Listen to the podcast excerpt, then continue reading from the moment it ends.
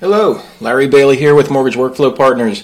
We do a lot of videos trying to walk people through important information and updates. One of the things that um, we really need to talk about here at the end of 2022, because I don't see it talked about enough, is the product system requirements and compatibility matrix from ICE Mortgage Technology as it relates to Encompass.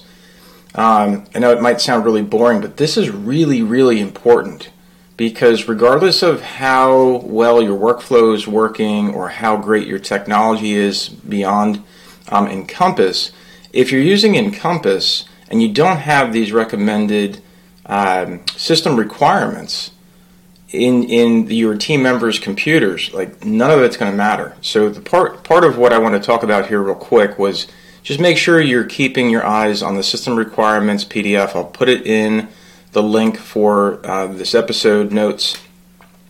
And uh, if you're listening to this on the podcast, please get over to um, over to our, our blog, our Workflowology blog. Um, you'll find that at mortgageworkflowpartners.com, and uh, and go through it.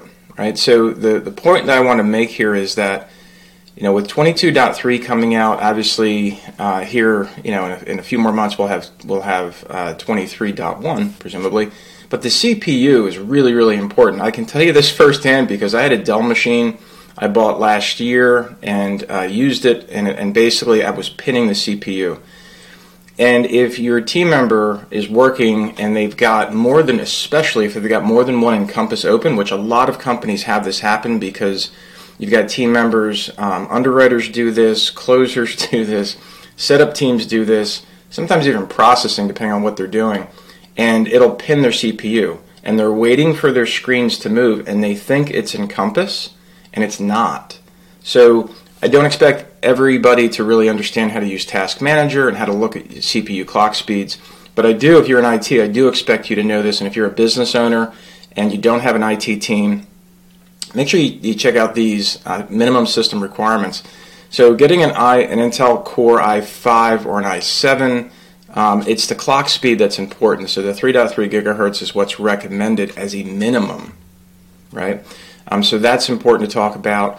Also, in the memory, uh, you should not be getting any machine, especially a laptop, with anything less, in my opinion, anything less than 32 gigs of RAM. I just bought a Lenovo um, brand new computer. Uh, it was a Black Friday special, but it was still it was it was eleven hundred dollars and this machine is fairly future proof, at least for the next two or three years, um, regardless of what happens to the internet and, and uh, software, things like that. But uh, minimum, if you've got less than 12 gigs of RAM in any machine, it's not even supporting properly Encompass. And if you've got 16 gigabytes of RAM, uh, again, it, yeah, it's it's it's beating the recommendation here, but I'm telling you firsthand, if they're managing documents, if your team members are managing documents, or if your team members again have multiple encompasses open, God help them if they've got multiple uh, windows of Chrome open, or they've got significant numbers of tabs across those windows. RAM is everything. So uh, you know, CPU clock speed, RAM is is critically important, and then of course hard drive space. I bring this up because um, I don't know how often people pay attention to their hard drive space. If your hard drive is getting higher than 75% utilization, you really need to pay attention to what's going on because your computer is going to start spazzing out and you could actually lose data bits within files. It could corrupt the drive. It could end up not even starting one day. So please pay attention to your hard drive space. Um, last thing I'm going to talk about here is monitors. I happen to use three monitors, um, and they actually happen to be different sizes just because it's what I use. But um, it is, if you're not using monitors with at least this 1024 by 768 monitor resolution, what happens is Encompass crunches.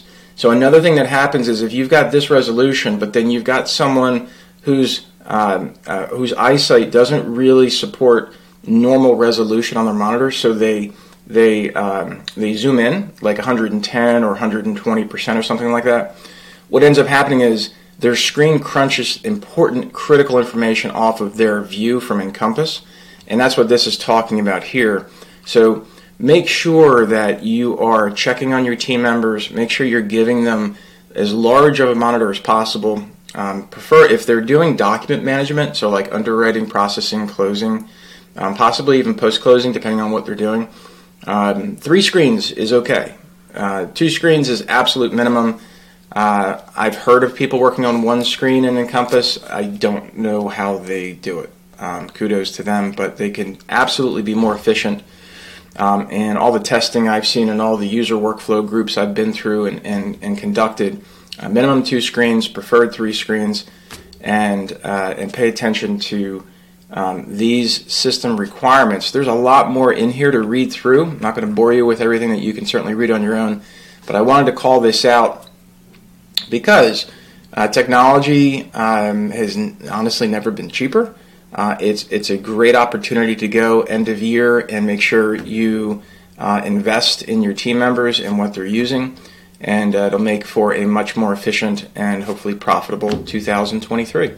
Thanks very much for listening. Again, my name is Larry Bailey with Mortgage Workflow Partners. We are grateful for everybody who listens to what we have to say, and uh, if we can ever help you with anything with related to um, updating or reviewing or documenting or improving, of course, your workflow and making technology recommendations or updating settings, etc. Check everything out on the web. Uh, on the website over at mortgageworkflowpartners.com. You'll see everything, all the services we offer. if you need something that's not on there, just let me know what you need. We'll figure it out. Thanks, everybody. See you in the next one.